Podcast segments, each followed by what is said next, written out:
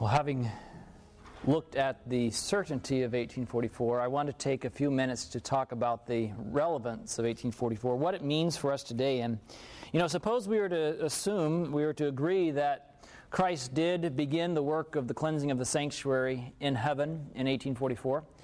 The question that I find is often verbalized and sometimes not verbalized, but implied is, so what? You know, what difference does it make for me today? So why would this be such an important message? Why would God invest so much into making sure that we understand the timeline of 1844 if it's just something He's going to do? It's sort of like, you know, my wife and I have calendars. We actually have different calendars because we're doing different things, you know. She's currently at a conference in San Francisco. I'm at ASI in Dalton. And so we have different calendars. And you might say, well, you know, if my wife puts an event on her calendar and goes to great lengths to make sure that it's on my calendar too, I'm going to assume something, right? I'm going to assume that there must be something for me to be involved with this event on her calendar. Does this make sense? This is just common sense, I think, the way we relate as humans. So God here has his own calendar, and He works on His timeline. Of course, some events He chooses to show us and to reveal to us when they're going to be and what they're going to be. But here He has invested a tremendous amount of prophetic real estate in helping us to understand something that, well, if He's just moving from one part of the heavenly sanctuary to another, if He's just moving one phase of His ministry to another, why would He care so much that we know these things? Why would He be worried about putting it on our calendar if it seems like something that doesn't really apply to us? And the answer to the question is, I think we're going to look at in this hour, the answer to the question is that it does apply to us. There's something relevant about the message of Jesus' work in the most holy place that applies to us living in 2013.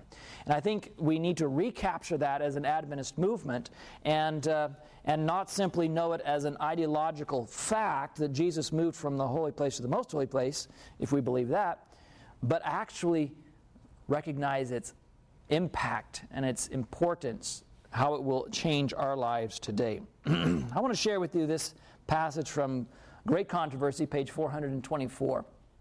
Christ had come, not to the earth as they expected, but as foreshadowed in the type, to the most holy place of the temple of God in heaven.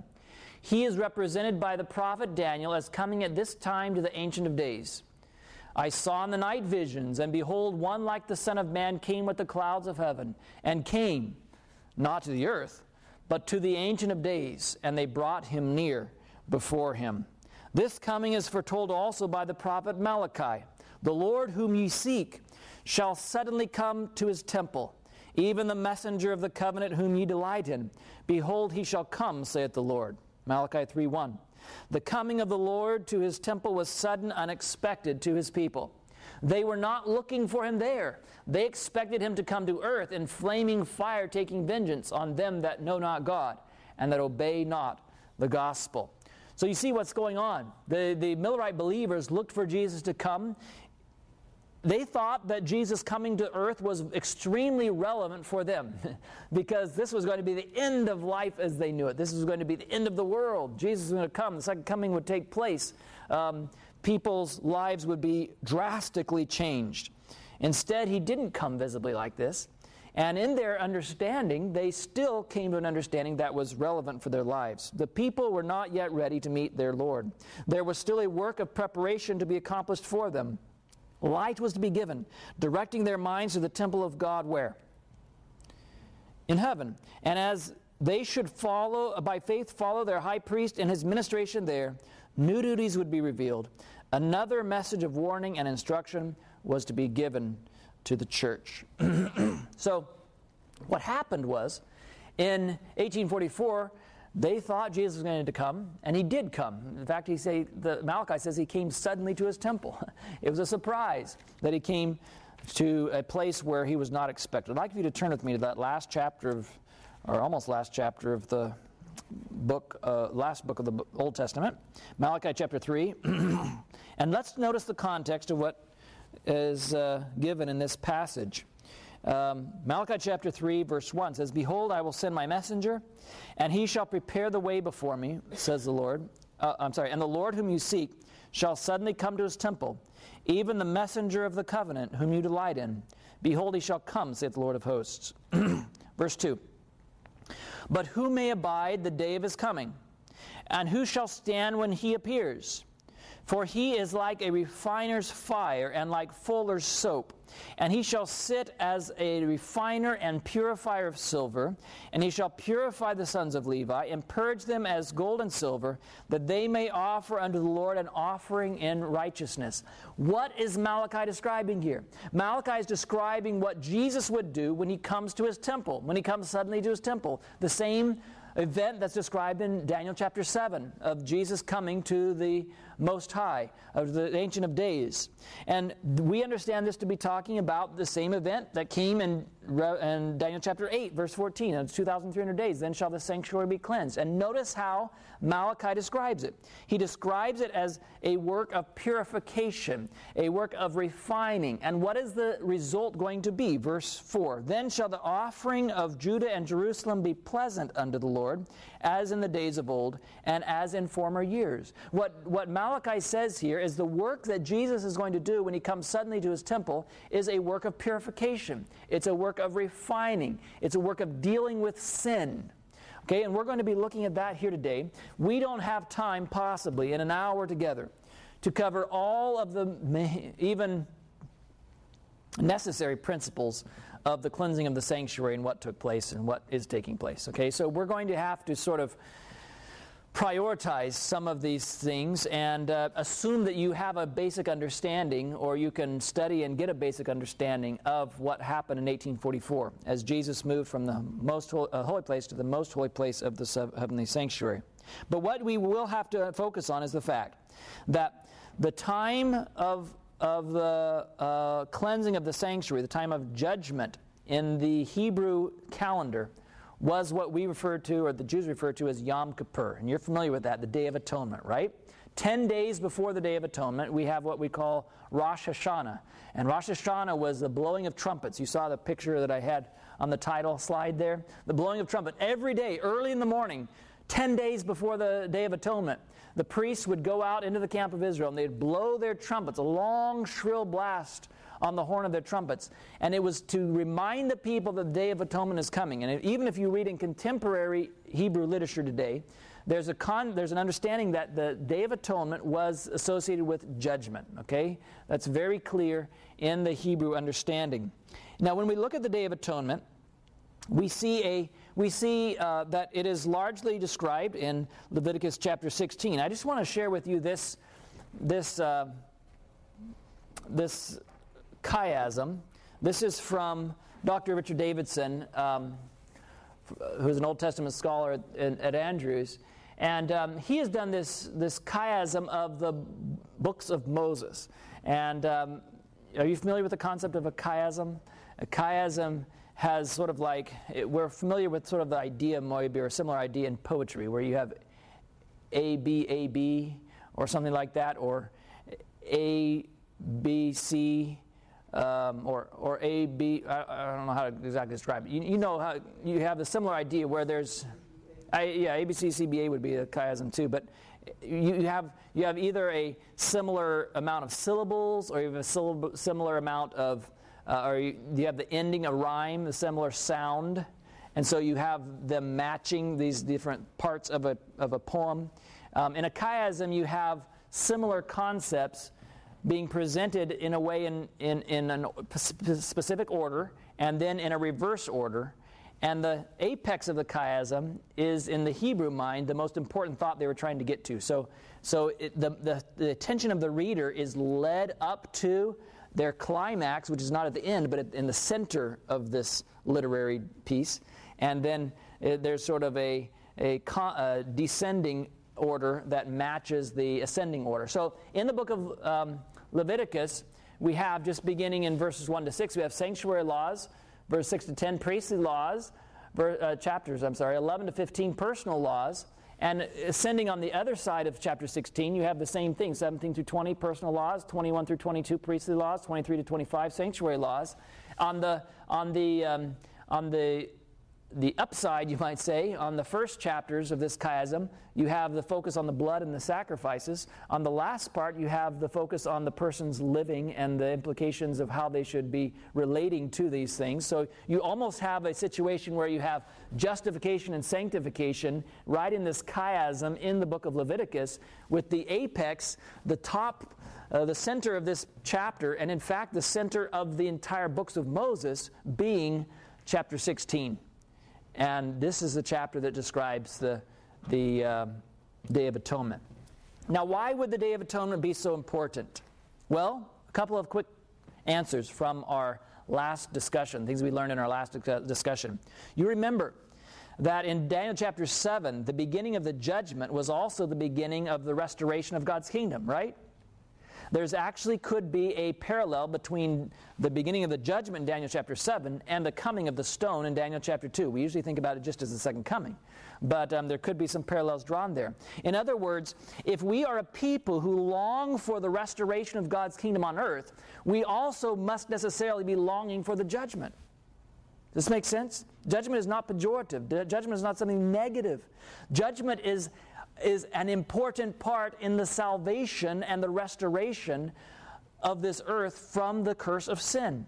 And so the Day of Atonement being the antitypical day of judgment, or the typical day of judgment, I should say. Day of Atonement being the time in the Hebrew calendar that pointed forward to this culmination of the whole Great Controversy. It's a very, very important event. Without the Day of Atonement, the rest of the sanctuary services that took place all throughout the year, the other feasts, had no real meaning. But think about that. Let's just say if Jesus doesn't come again, because we understand that importance physically, okay? If Jesus doesn't come again, how effective was Jesus' death on the cross? What's the point, right? It's pointless. You could have every single feast day, every single sacrifice, every single daily sacrifice for sin, all of the various steps in the year of salvation, the year of the Hebrew services. You could have every single one meeting its fulfillment, but if you don't have the Day of Atonement, it's all for nothing. It's sort of like dating.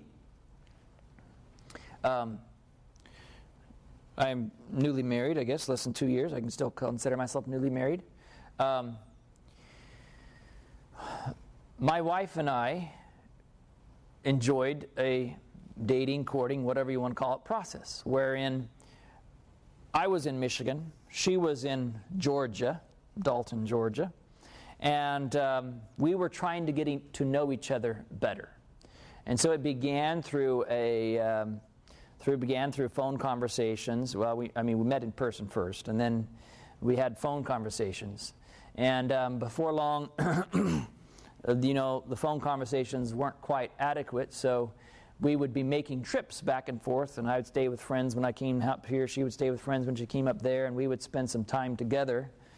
Sometimes we'd even do special things together. We liked to hike together. We might even do sort of the traditional go out and have a meal together. We were trying to get to know each other. We were talking. We were having these interactions. But all of this was with a purpose in mind, right?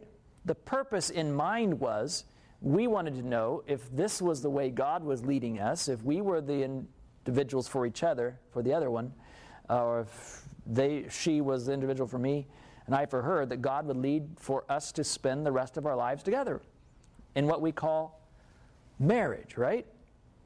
Like, it would be really too bad if our dating relationship was just like, well, you know what, we're friends. Let's just keep dating the rest of our lives, me in Michigan, she in Georgia. It just sort of defeats the whole purpose of our getting to know each other in the first place. You understand what I'm saying? And the Day of Atonement in the relationship between God and His people is the marriage. Okay? Now, we won't go into great detail with that, but when you talk about the wedding feast, remember? People invited. Remember the king goes in to examine the guests because there's a wedding coming and he finds someone without the wedding garments. Remember that parable? That's describing the Day of Atonement, the investigative judgment, 1844. The whole point of the Day of Atonement is the reunion or the final eternal consummation of the relationship between Christ and His people in the marriage that's going to last with them being together eternally, forever, never separated again. Does this make sense? Okay, without going into detail into studying that, the Day of Atonement is to God's people what marriage is to dating. Okay, the Day of Atonement is very, very important to God, and we're going to look at more why that is so. There's a focus on cleansing in the Day of Atonement. So if you have your Bibles, once again, I would invite you to turn to the book of Leviticus and the 16th chapter. Leviticus chapter 16, we're just going to read a few verses here and familiarize ourselves with it. This is sort of an overview because we only have this 1 hour. But I want us to just notice several verses here. We see in verse 16... that the reason it's called the Day of Atonement is because He's making atonement. He's making reconciliation. He's making atonement. So it says in verse 16, He shall make an atonement for the holy place because of the uncleanness of the children of Israel and because of their transgressions and all their sins. So shall He do for the tabernacle of the congregation that remains among them in the midst of their uncleanness. So what's the uncleanness of the children of Israel that they're making atonement for? It's their sins, right? If we look down in verse 20, it says, And when He hath made an end of reconciling the holy place and the tabernacle of the congregation and the altar, He shall bring the live goat. In verse 29, And this shall be a statute unto you forever unto you. This shall be a statute forever unto you, that in the seventh day, on the 10th day of the month, you shall afflict your souls and do no work at all, whether it be one of your own country or a stranger that sojourns among you. For on that day the priest shall make an atonement for you to do what? To cleanse you, that you shall be clean from all your sins before the Lord. So what you see here, we'll finish with verse 33. He shall make an atonement for the holy sanctuary. He makes an atonement for the tabernacle of the congregation. He shall make an atonement for the altar. He shall make an atonement for the priests and for all the people of the congregation. So what's going on the Day of Atonement? There's a cleansing, the cleansing of the sanctuary, the tabernacle, a cleansing of the congregation, a cleansing of the priest. Everything is being cleansed. And why is this? Well, there's a number of things that need to be cleansed, and we're going to explore this here a little further together. We're going to look at this. I'm going to come back and look at these. So, but I just want to, in summary point, give you the three things that we're going to discuss being cleansed on the Day of Atonement. A cleansing of the sanctuary, a cleansing in the heart of the individuals, and a cleansing in the church. When I talk about the sanctuary, this is the application, not the prophecy, the interpretation. Cleansing in the sanctuary, we're talking about the cleansing of sanctuary in heaven. But it's happening simultaneously with other cleansings. So why was the cleansing needed? Well, you'll remember that the sanctuary service established symbols of the salvation process that we experience today and which Christ would enact. You have the lambs being brought or other sacrifices being brought as sin offerings to the sanctuary, right? And when a person came with their lamb as a sin offering, they would come to the temple to offer this perfect lamb as a sacrifice. Now, we know what the lamb represented, right? Who does the lamb represent? Represents Jesus, the Lamb of God which takes away the sin of the world. The lamb would be brought to the sanctuary, tabernacle there in the wilderness originally, and the priest would first inspect the lamb to make sure it met the qualifications to be a sacrifice, because in order to be a sacrifice for sin, it had to be a perfect lamb. You couldn't bring your lamb that was colicky or sick and dying. You had to bring a healthy, perfect lamb, spotless lamb, because it represented the sacrifice of Jesus, who was a spotless Lamb of God. After that inspection was finished, the lamb would be approved as a sacrifice for sin, and then the sinner himself would confess his sin, laying his hand on the head of the lamb. Now this in symbol transferred the guilt from the sinner to who? To Jesus. Or to the lamb in symbol. And so the lamb now became the one who was bearing the sin of the individual who had confessed his sins. Okay? That lamb then, and we might note here, just to be clear, that sin was not confessed to the priest. The priest was almost a bystander, facilitator in what was going on here. The sin was confessed on the head of the lamb. I don't suppose it even needed to have been confessed verbally or audibly, but there was a transference of that guilt.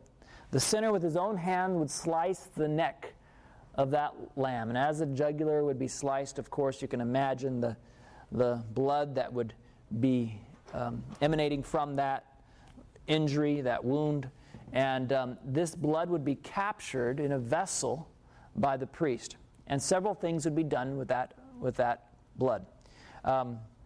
One of the things that was done with the blood was it was sprinkled on the horns of the altar, and if we read in Jeremiah chapter 17. If you want to turn there to Jeremiah chapter 17, we see how Jeremiah interpreted this sanctuary activity to be symbolizing the transference of sin, not just to the sacrifice, but also to the sanctuary. In Jeremiah chapter 17, verse 1, it says this, "The sin of Judah is written with a pen of iron and with the point of a diamond, and is graven upon the table of their heart and upon the horns of your altars." I know for sure that Jeremiah was not suggesting that in actuality there was any type of micro engraving on the horns of the altar cataloging the sins. It was symbolically there, right? And it was symbolically there because the blood was sprinkled there. And the life of that lamb being in the blood of the lamb, being shed out, that blood became then the bearer of sin. And so symbolically transferred the sin to the sanctuary, and also it would transfer the sin to the priest himself. You have to realize that part of that sacrifice may have been burned, but part of that sacrifice, the lamb, would go to the priests to be used for food as part of their dietary, provision. And so as the priest would eat the flesh of that lamb, they themselves would become sin bearers, you understand, because that lamb represented the sins that had been confessed upon its head. So as the daily ceremonies of the sanctuary were carried on, the priests were sin bearing and the sanctuary was sin bearing. You understand?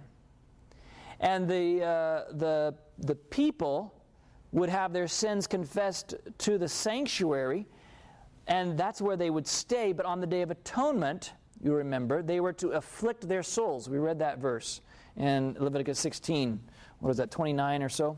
Afflict your souls. Why afflict your souls? Well, on the Day of Atonement, as this sanctuary was to be cleansed, there was, if you please, there was a bit of double jeopardy. I don't know if I want to use the right term there. But there was the possibility that a person no longer appreciating what the lamb had done for him, appreciating the fact that his sins were being borne by the priests and by the sanctuary, a person who had no care or interest in those facts should rightly have that sin just brought back right under their heads. Does this make sense to you?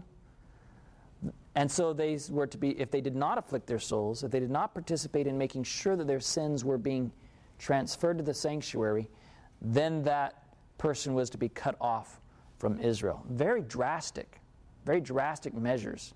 Be cut off from Israel. Why is this? Well, the whole point was to teach that there's going to be a time when probation closes. Right? And especially that period just before probation's close, it's going to be important for us to be engaged in the work that is going on for us in the sanctuary. You see, the only way that my sins for this sacrificial calendar year could be forgiven would be if I were to confess them before the Day of Atonement. That was the symbolism being used. And just like in the Old Testament, in that symbolism, in the New Testament, in our lives today, there's going to come a time when the sanctuary service closes in heaven, when there is no more forgiveness of sins, and it's important for us to have our sins already there that they might be blotted out.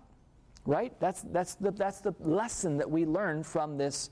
And so here you have the cleansing of the sanctuary in Revelation, in Jeremiah chapter 17, verse 1. It's clearly talking about sin being transferred to the sanctuary. And on Yom Kippur, on the Day of Atonement, the final sacrifice was to be made. And it was atonement being made not just for the congregation, but the atonement, the cleansing, was to be for the sanctuary as well, the tabernacle, and as well as for the priesthood. They had been bearing the sins, right? They were no longer to bear the sins after the Day of Atonement. Where would those sins go, if you please? And this is what we find in the whole understanding of the scapegoat. Leviticus chapter 16. Look with me again there. Leviticus chapter 16. Let's look at this concept of the scapegoat. And let's just try to explore here what this means for us today. Leviticus 16. A couple of verses here we'll just read together.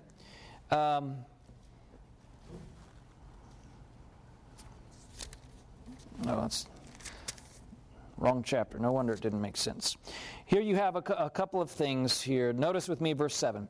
He shall take the two goats and present them before the Lord at the door of the tabernacle of the congregation. And Aaron shall cast lots upon the two goats, one lot for the Lord, the other lot for the scapegoat. And Azazel is what the word is there. And Aaron shall bring the goat upon which the Lord's lot fell and offer him for a sin offering.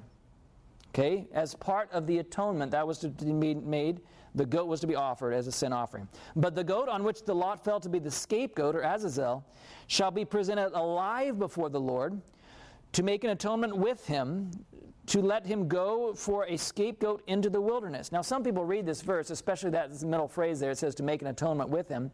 And they think, see, this is the scapegoat is also having an atoning function to play in the sanctuary service, in the Day of Atonement. But notice what it says. If you want to skip back to verse 20. Skip to verse 20, Leviticus 16:20. And when he hath made an end of reconciling the holy place, and the tabernacle of the congregation, and the altar, he shall bring the live goat. So in verse 20, it makes it very clear that before the ceremony with the live goat, with Azazel, the scapegoat, even begins, the sanctuary has already been justified. It's already been set right. It's already been reconciled. Notice, when he hath made an end of reconciling the holy place, and the tabernacle, and the altar, and so forth. Everything has already been done. If you look in verses 18 and 19, talking about cleaning the taking care of the uncleanness of the children of Israel as well. So what happens here is you have this scapegoat who is brought at the very end of the Day of Atonement. It's brought out to be a part of this ceremony, but unlike the other sacrifices, it's not to be offered, and I don't believe it is to be a part of the atonement. In Jewish literature, Azazel is used to refer to demonic powers, this word, this name Azazel. And notice that it's not killed or sacrificed. And in verse 20, we saw that it takes place after the transference of sin, after the cleansing of sin from the sanctuary. The scapegoat ceremony takes place, even after the atonement for the children of Israel. What's the purpose of the scapegoat? The purpose of the scapegoat is the last stage of dealing with the sins of the children of Israel that have been confessed. They're confessed to the sacrifice. They went from the sacrifice to the sanctuary and to the priest. During the Day of Atonement, there is a final offering made to transfer those sins, the guilt, to the scapegoat. One scholar I heard discussing this called it a tote goat, sort of like a garbage truck. After the end of the Day of Atonement, the accumulated guilt would be placed upon the scapegoat to remove sin from the camp and to leave the camp clean. And if you look in Deuteronomy chapter 19, verses 15 through 20, is what a passage we call the law of the malicious witness. We won't read those verses here for the sake of time, but if you look at this passage, basically it describes this concept. If I accuse a person of a sin or a crime, which is, let's say I accuse a person of murder, and the death penalty is the penalty for murder. Suppose it is demonstrated that I maliciously and falsely accused that person of murder. The penalty for perjury in that case, the penalty for false witness, is that I should have the penalty for the crime I accused them of. Does that make sense? And so, verse 19 says this, Then you shall do unto him as he had thought to have done unto his brothers, so you shall put evil away from among you. So in the law of the malicious witness, it says this. 2 or 3 witnesses should be should agree in order for a person to be condemned. And if it is found that one of those witnesses bore false witness, or any of those witnesses, all of them, then the penalty that they had thought to inflict upon that person should be inflicted upon them. Okay? Now, this law, I think, this law of the malicious witness is what is being demonstrated in the end of the Day of Atonement. The end of the Day of Atonement, what's happening is Satan is the accuser of the brethren, right? He says that God's people are worthy of death. He has accused them of being unsavable, unredeemable. And in actuality, the Day of Atonement, the investigative judgment, demonstrates before the world that God does have the right to save them. Satan is exposed as a malicious false witness. And the sins which he tempted God's people to commit, and for which he says they are to be condemned and not to be saved, those very sins are going to come upon him. And he will carry them off through the millennium to contemplate the impact of what he has done and what he has led them to do. So, as we look at what's happening in the sanctuary service, if I could sort of summarize here, and we're trying to fit a lot of concepts into a short amount of time, but if I could summarize here, the sin is transferred to the sanctuary, right? The way those sins are to be transferred to the sanctuary is through, in our practice, the confession of sins, right? So I am going throughout my daily life, and when I fail, when I sin, I confess, I by faith lay my hand on the Lamb of God, right? And because of His death in my behalf, I claim forgiveness for my sins. And my sins are transferred to the sanctuary, where they are, I don't want to say cataloged, but it's where they're reposited, they're stored. And I no longer have to bear my sins. I no longer have to worry about them. Some people get a little ahead of the game, and they conclude that at that point, my sins are as far from me as the east of the west. They're thrown into the bottom of the sea. And that's not actually true. The actual truth is the fact that they're in the sanctuary. That's where they're at. And there's a record of them. There is.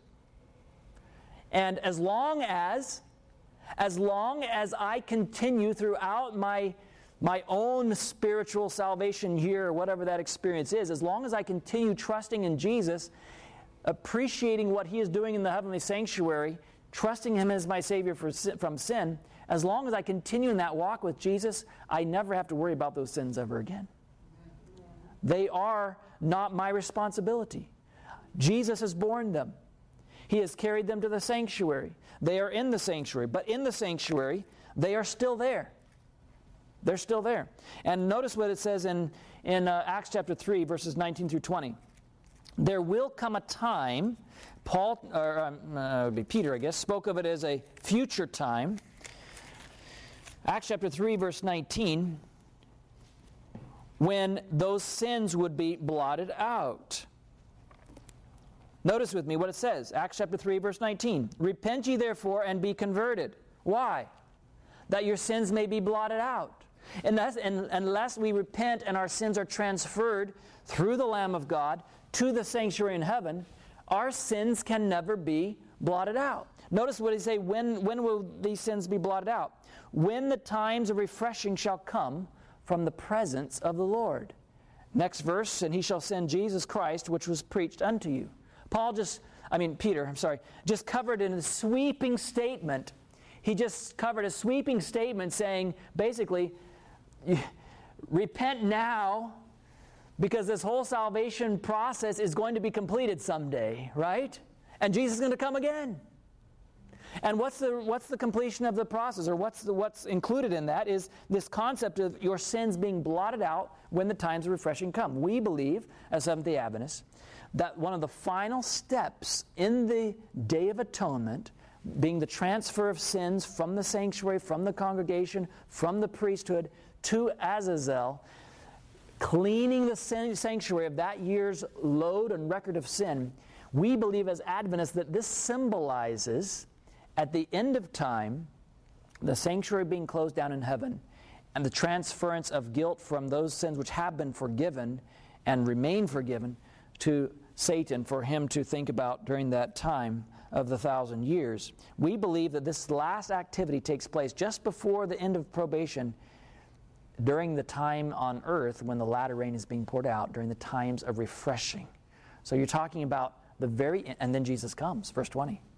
That's how we have understood this as a people. Now, when I want to say, and this is, again, we could spend a lot of time, we could spend a whole week just talking about end-time events. But do you realize that concurrent with the blotting out of sins in the heavenly sanctuary, the final moments of probation's closing, final moments of this reconciliation of Christ and His people, in this blotting out of sins, there's also going to be an erasing of our own recollections of the specific sins which we've committed. Do you realize that? And this is something that, besides this verse, it's not very specific, but it's very clearly amplified in the spirit of prophecy, that during the time of Jacob's trouble even, God's people will be impressed with this feeling that they're not worthy, and they'll have a sense of their sinfulness, but they will actually not be able to recollect any specific sins which they've committed. Aren't you glad that you won't have to go throughout eternity still remembering the things that you did when you were here on this earth? There's going to be a blotting out. There's going to be an erasure of our memories of specific corruption that have been a part of who we are because of what we've done, how we've made decisions, and how we've lived. And that's a whole other subject we don't have time to really explore. But there's a blotting out of sins which takes place at the very end of the Day of Atonement, during the time of refreshing, during the time of the latter rain, which includes an experience we have here on this earth of no longer being able to remember the specific sins that we've committed. And that's good news. It's good news. The second thing that is cleansed is the name of false professors. So just like on the Day of Atonement, there was to be a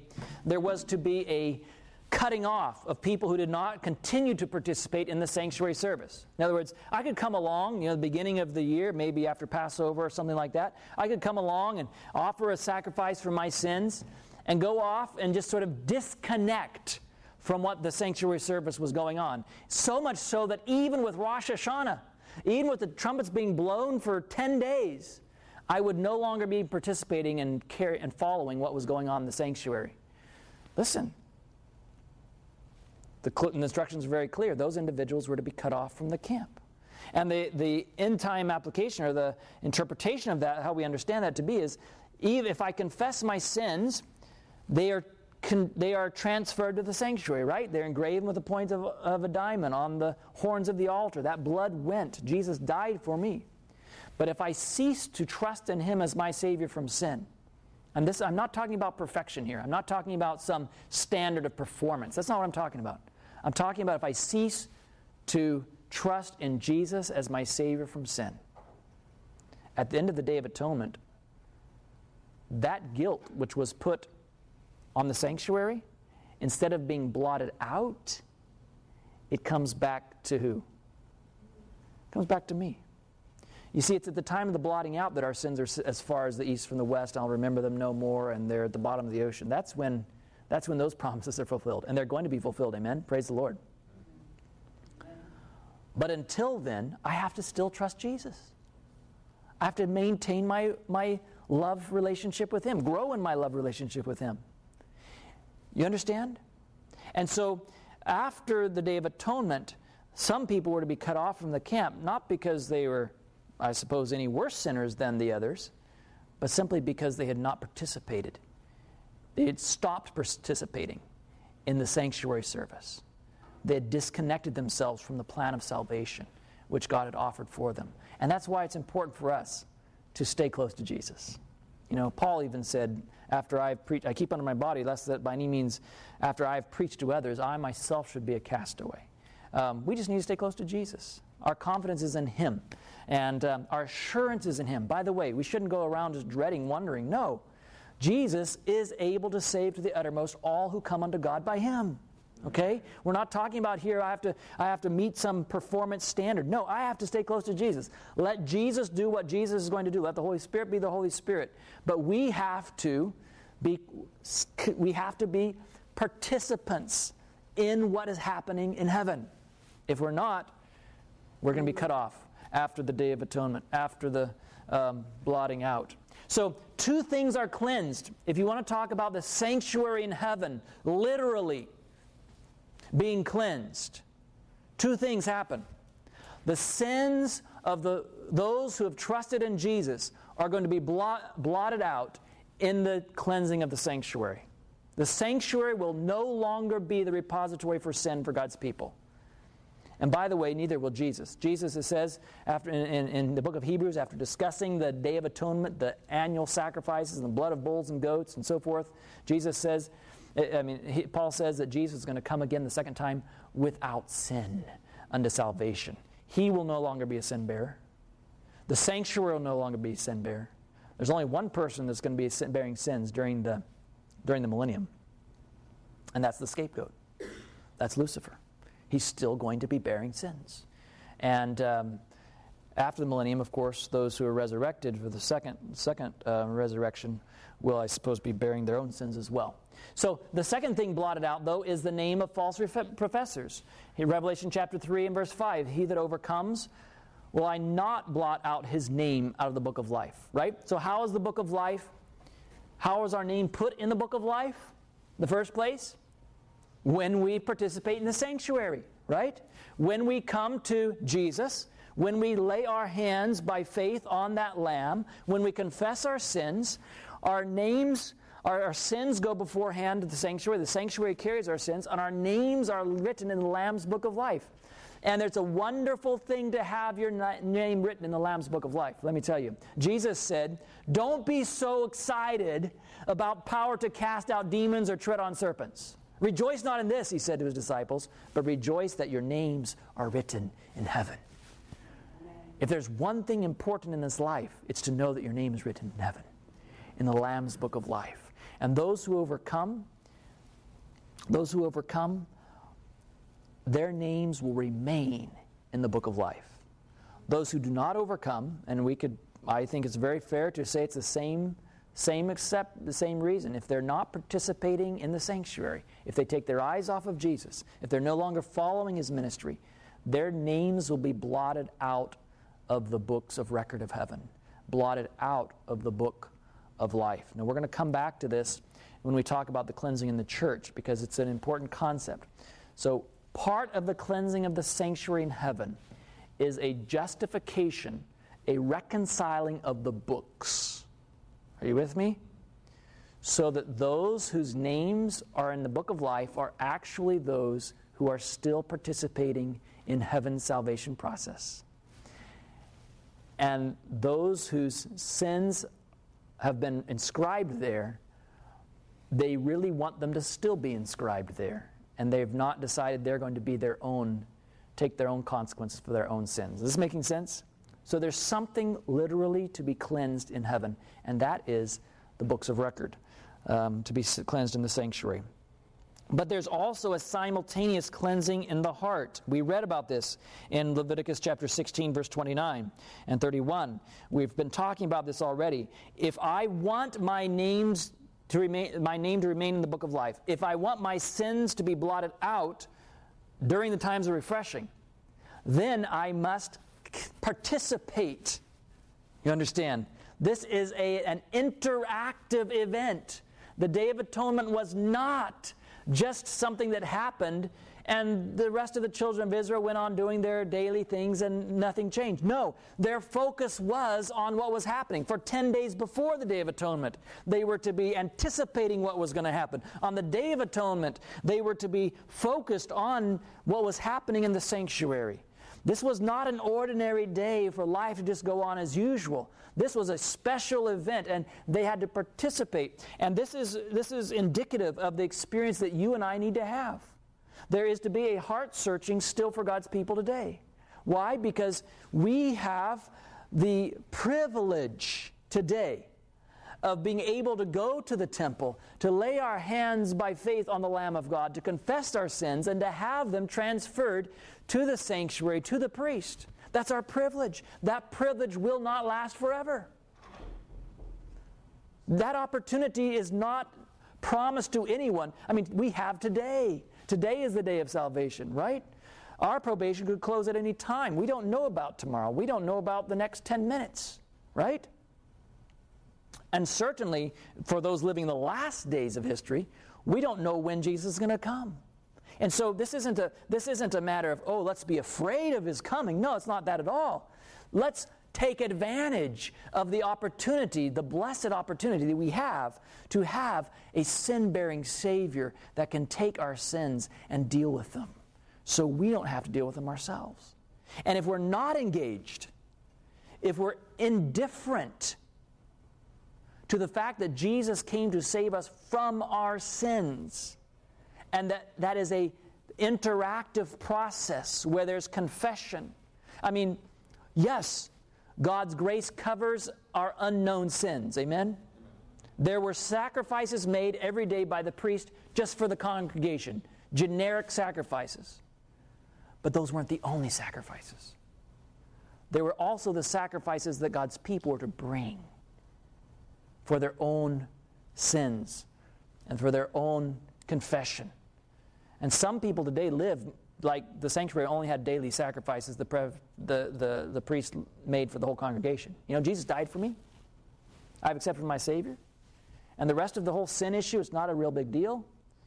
You know, I have a priest that's offering those sacrifices every day for me. I don't need to worry about it. Go on and do my life as usual. No. There were the daily sacrifices. Praise God, I'm glad for them. I'm thankful for them. I don't need to worry. If God hasn't revealed sins to me yet, if God hasn't showed me things that I need to confess, I don't have to live in fear thinking I might be lost, because Jesus is my Savior. And He is covering even those things that I don't know. But the person who went through the Day of Atonement experiencing what was supposed to be experienced was involved and active and a part of the sanctuary service. Does this make sense? So you and I today have an opportunity, a wonderful opportunity, to be a part of this process of cleansing as we search our hearts and confess our sins, as we seek to live a lifestyle that would not be one of continued pollution of the sanctuary, but one of overcoming the sins that have so easily beset us. And so there's a number of things that they did on the Day of Atonement. They set aside those things that could lead to pride and self-sufficiency, such as jewelry. Is God just a hater of jewelry? No, it's very clear. God loves jewelry. In fact, He's the one that gave Lucifer every precious stone as his covering, right? But we also remember what happened to Lucifer. And even though he was a perfect being, his heart was lifted up because of his beauty. He became proud. It's the mystery of iniquity. We don't even understand it. But, you know, it seems to me like we ought to have a little humility and realize that if a perfect being became proud because of external appearances, maybe it would be wise for us to also heed the Bible's admonition, especially during the Day of Atonement when they're supposed to set aside these things, because they can lead us to trust in our externals instead of in our heart experience. Now, obviously, jewelry wouldn't be the only thing, would it? There's many other things, but it is one of the things specifically enumerated in the Bible that they were to set aside. I want to take you back to the Great Controversy, page 424. It says the prophet, "Who may abide the day of his coming, and who shall stand when he appears?" Again, this is Malachi chapter 3. "For he is like a refiner's fire and like fuller's soap, and he shall sit as a refiner and purifier of silver. He shall purify the sons of Levi and purge them as gold and silver, that they may offer unto the Lord an offering in righteousness. Those who are living upon the earth, when the intercession of Christ shall cease in the sanctuary above, are to stand in the sight of the holy God without a mediator." It didn't say they would stand without God's help. It didn't say they'd stand without the Holy Spirit. None of those things. There's no longer, the sanctuary is closed. There's no longer opportunity for forgiveness. Their robes must be spotless. Their characters must be purified from sin by the blood of sprinkling. Through the grace of God and their own diligent effort, they must be conquerors in the battle with evil. While the investigative judgment is going forward in heaven, while the sins of penitent believers are being removed from the sanctuary, there's to be a special work of purification, of putting away of sin among God's people on earth. Why? Because this is the day of salvation. This is the time we have an opportunity to confess our sins and to have them go beforehand to judgment. And so the cleansing in the personal life is an interactive experience which you and I have a part to play in. We talked about some of the lifestyle issues. Also, it's no wonder we have a health message, is it? Because a health message is designed to give us clear minds to be able to understand to know ourselves and to know Jesus better, so that we can have this end-time Day of Atonement interactive relationship with Jesus. It's interesting that the introduction to Leviticus 16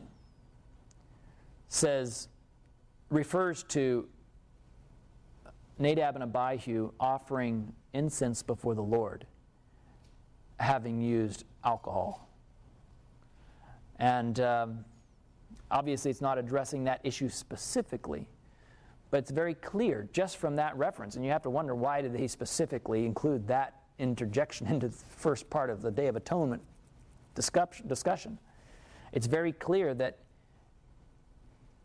alcohol and other lifestyle issues, for that matter, can interfere with our religious responsibilities as we participate in the sanctuary cleansing in heaven.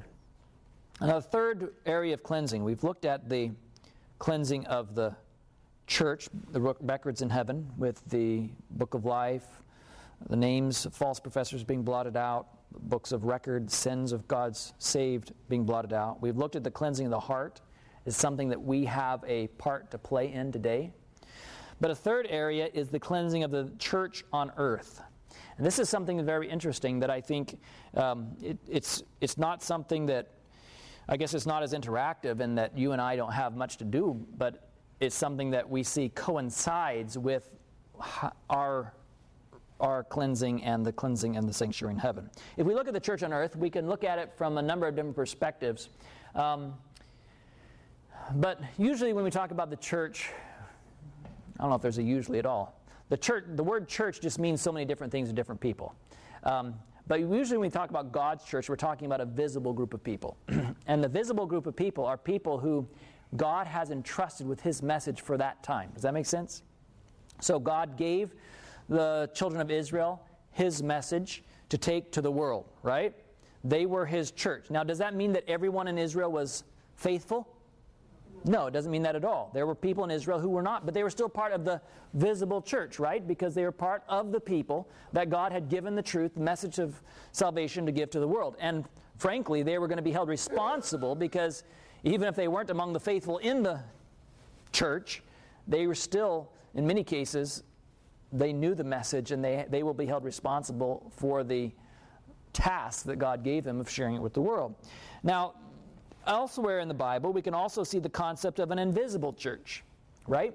An invisible church, we call it that simply because you can't identify it. You can't say it's this group of people. And in the case of the visible church, God has always, almost always, had a group of people that were the visible church that were given the message and will be held responsible for giving the message. In the case of the invisible church, you can't put your finger on them. These are people who are truly converted in heart, right? So they're one spirit with Christ, Paul would describe them as. They are in harmony with Jesus himself, and so they could be in any different group of people, right? They could be in any denomination. Don't you agree? There may be people who are a part of the invisible church or in part of those who are truly converted and are enjoying a walk with Jesus, saving relationship with Jesus. They could be Presbyterians, they could be Methodists, they could be Catholics, they could be... In fact, there may be even some who don't even really know much about Jesus at all. They may be from other religions completely, right? There may be some in that group. And so you see why we call them the invisible church, because it's hard to put your finger on them. They're spread throughout Christianity. Now, what we call, I think this is simply a spirit of prophecy term, the church militant. The church militant is simply this picture right here. It's where God has a visible group of people that have his truth and his message for the world at this time in history. And God also has a people who are truly converted. Some of them are outside of this group, right?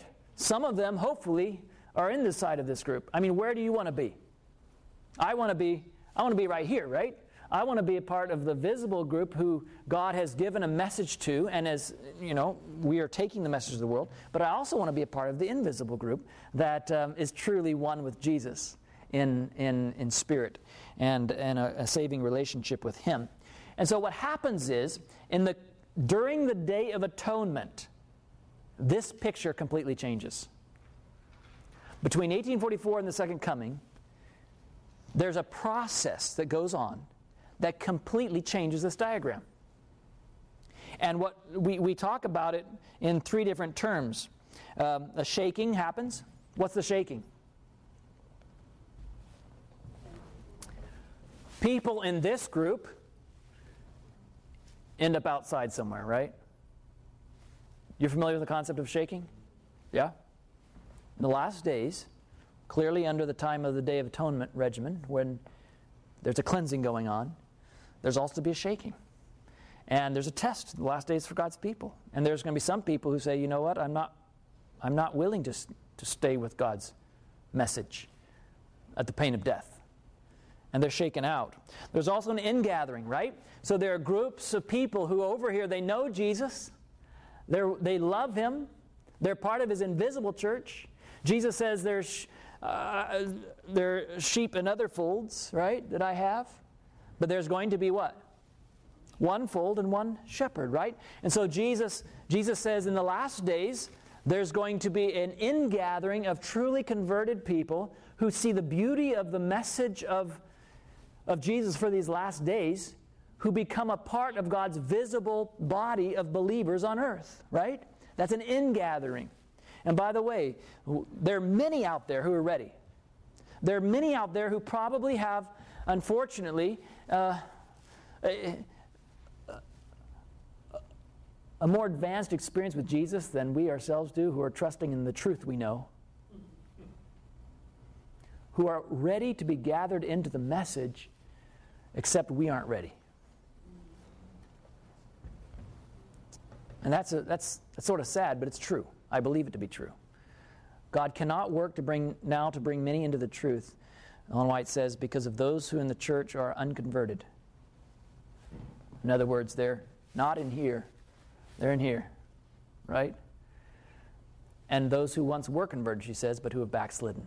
In other words, they were once here, but now they're here. God can't work right now to bring a lot of these people here because too many of us are here. And really, they're protected over there. Yes. They're being. It's for their own good. They're being protected over there. But there is going to be an ingathering, friends. Now, when is that going to happen? It's going to happen when there's a cleansing going on in the church, right? In other words, people here, or maybe here, I don't know, there's a cleansing that's going on that's preparing the church, you and I, to be ready for the 11th hour workers to come in. There's a cleansing that takes place. So three things change the landscape of the visible, or God's church on earth, visible and invisible. The shaking, the ingathering, and the cleansing. So that when this process is finished, the church triumphant, as we call it. What is the church triumphant? The visible body of people on earth that are adhering to the truth, the message of God for these last days, is going to match identically the names in the book of life of those who are alive. Does that make sense? There's going to be a blotting out of the names, right? And of course a writing of new names of those who are saved. But there's going to be a cleansing in the church on earth that coincides with the cleansing of the sanctuary in heaven. What God does on earth is not completely abstract, friends. What God does on earth is dependent upon and completely involved with our interactive experience here in 2013, living in Southern Union or wherever we live. And so what happened in 1844 is not just something we log as another doctrine that we can have as another of our 28 beliefs or something like that. What happened in 1844 is an event that God wanted the entire world to be aware of. He gave us the most locked, solid, airtight time prophecy of any of the time prophecies. He allowed, like the triumphal entry, He allowed the attention of the world to be brought to it, even though it was the right time but the wrong event. What Jesus is doing here is he's trying to bring this message to us and to us to take it to the world, that we are living in the last portions of the process of salvation. And the work of judgment going on in heaven is not a pejorative, negative thing. The work of judgment in heaven is all about God being united with His people for eternity. It's all about the marriage of the bride and the Lamb. It's all about the cleansing of the church from sin and cleansing of the sanctuary from sin and the cleansing of the individual from sin, so that this whole great controversy can be wrapped up. And if I were to make a bold statement, I will say that unless God's people participate and cooperate in the cleansing of the sanctuary in heaven, the three ways, I guess, that are cleansed, that it is cleansed. Unless God's people cooperate, Jesus can't come. And if Jesus can't come, we don't have a resolution to this whole great controversy between sin, between good and evil, this whole problem of sin. And so, to me, the work of judgment is just wonderful. The work of judgment is not something about me standing and saying, oh, am I going to pass, am I not going to pass? No. The work of judgment is primarily that of a deepening relationship with me and Jesus so we can be married for eternity. The work of judgment is primarily the work of me being cleansed from sin, which separates me from Jesus. The work of judgment is God wrapping up this whole great controversy. It's like, there's been that Jesus died and all the other things have happened already, but we're simply waiting for this last thing to take place. And that is for Christ and His church to be one, to be married. And that's a work that is going on now if we'll participate in it, if we'll cooperate with it, if we'll allow God to make us the people, the men and women that He wants us to be. And I'm excited, because I believe Jesus is coming soon. And I believe He's coming soon because I see a revival and a reformation among His people. I don't get so excited because I see things happening in Rome or Washington as much as they may underscore what we already know about prophecy. I think what God's waiting for is His people. I really do. I really think God's waiting simply for this marriage to take place. He's waiting for us to cooperate and to be involved. And so my burden, and I maybe have tried to cover too much territory in a few too many minutes here, but my burden is that we as Adventists would recognize this isn't just a doctrine we hold. This is an experience that we're to have. The fact that Jesus is in the most holy place of the heavenly sanctuary is not just an abstract thought that we know, check that off our list, we know where He is. It's something for us to be involved in. It's interactive. It's for us to be participatory in. And so we can be a part of that resolution, you might say, of the sin problem once and for all. And I'm just thankful for that opportunity. I'm thankful that God gives us this message. And so as you study this further, I'm sure maybe I pricked a few areas where you have questions. I just would hope that you would make it a time of prayerful study and reflection to see what God would have you do as you participate in the cleansing of the sanctuary. Not only the sanctuary in heaven, but also your own personal experience, your own sanctuary of your heart. Questions? Yes? Question, Pastor. When you talked about the shaking, you talked about a group of people, for whatever reason, they gave up the message, as it were, and leave the church. What about those that are saying the church is in Babylon, that the church is Babylon, and they're leaving the church? Mm-hmm. Well,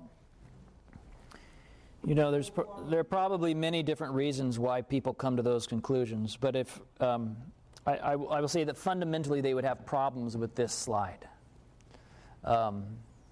Maybe they wouldn't all admit it, but they're basically looking for a church that is entirely this, you know, now. And so they are discouraged when they see problems in the church, and they tend to see that it is Babylon itself. And I think personally, that if you, well, let me say it this way. If you are focused on this group and complaining about it and condemning it, I guess you might say, then you clearly don't have the spirit that Daniel had in Daniel chapter 9 when he was praying that prayer, do you? You see? And I'm afraid that in actuality they're out here somewhere, or at least out here somewhere, looking around and pointing their finger. And I would propose that if you leave the movement of Adventism with those types of motivations and reasons, that you are no longer a part of God's invisible church either. Because, I mean, to me, that's the greatest concern. It's not so much, okay, they may leave the church here, but if their spirit and attitude is such that they're clearly not Daniel's, they're not sighing and crying for their own spiritual clenches as well as the sins of others, then I don't think they're in this group either, which is the biggest problem, isn't it? You know, I mean, now, am I to judge their salvation? No. But I can say for me, I know that there's going to be wheat and tares growing together until the harvest. I know from the Bible and Spirit of Prophecy that not everyone in the church is going to be converted, and there's going to be problems. And to me, when I see those challenges, when I see those issues, hey, it gives me confidence this is God's church, because that's exactly how it's supposed to be this time. The devil is angry, and he's going down with great wrath to destroy as many as he can. And he's especially angry with the church, the remnant of her seed, which keep the commandments of God and have the faith of Jesus.